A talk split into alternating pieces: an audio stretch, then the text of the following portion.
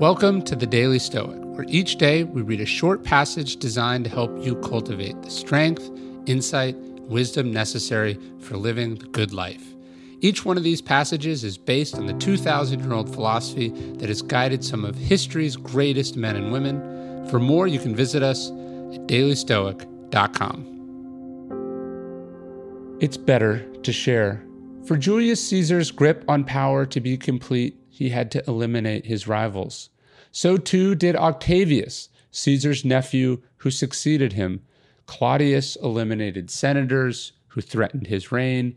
Nero, even with the moderating influence of Seneca, violently dispatched his mother and stepbrother. That's basically the entire history of emperors and kings, an endless parade of heirs getting rid of other potential heirs and anyone who might exert influence on the throne. All this makes what Marcus Aurelius did upon ascending to power all the more remarkable, because he too had a rival, at least on paper, his stepbrother, the other son of Antoninus Pius.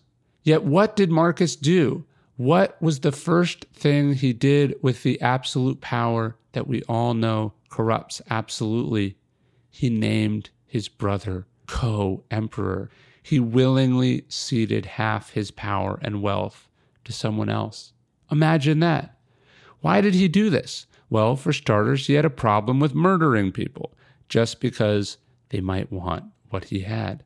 But more philosophically, Marcus was wise enough to understand that there was plenty of power to go around, that the job of emperor was really hard, and it might actually be better to split the duties with someone else rather than try to selfishly shoulder the entire burden himself.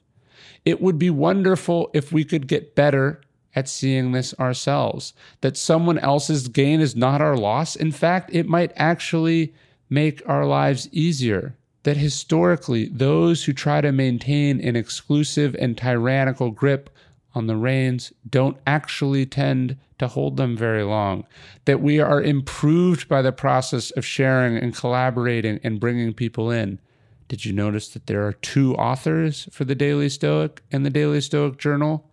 Both of these books were incalculably improved by Steve Hanselman's translations and insights because sharing works. It's lonely to go through life alone, to try to do everything by yourself and for yourself. And worse, that approach rarely brings out the best in anyone or anything. So start sharing. Please check out the Daily Stoic store where we sell products that we ourselves use that are designed to take these Stoic lessons to the next level, just go to dailystoic.com slash store.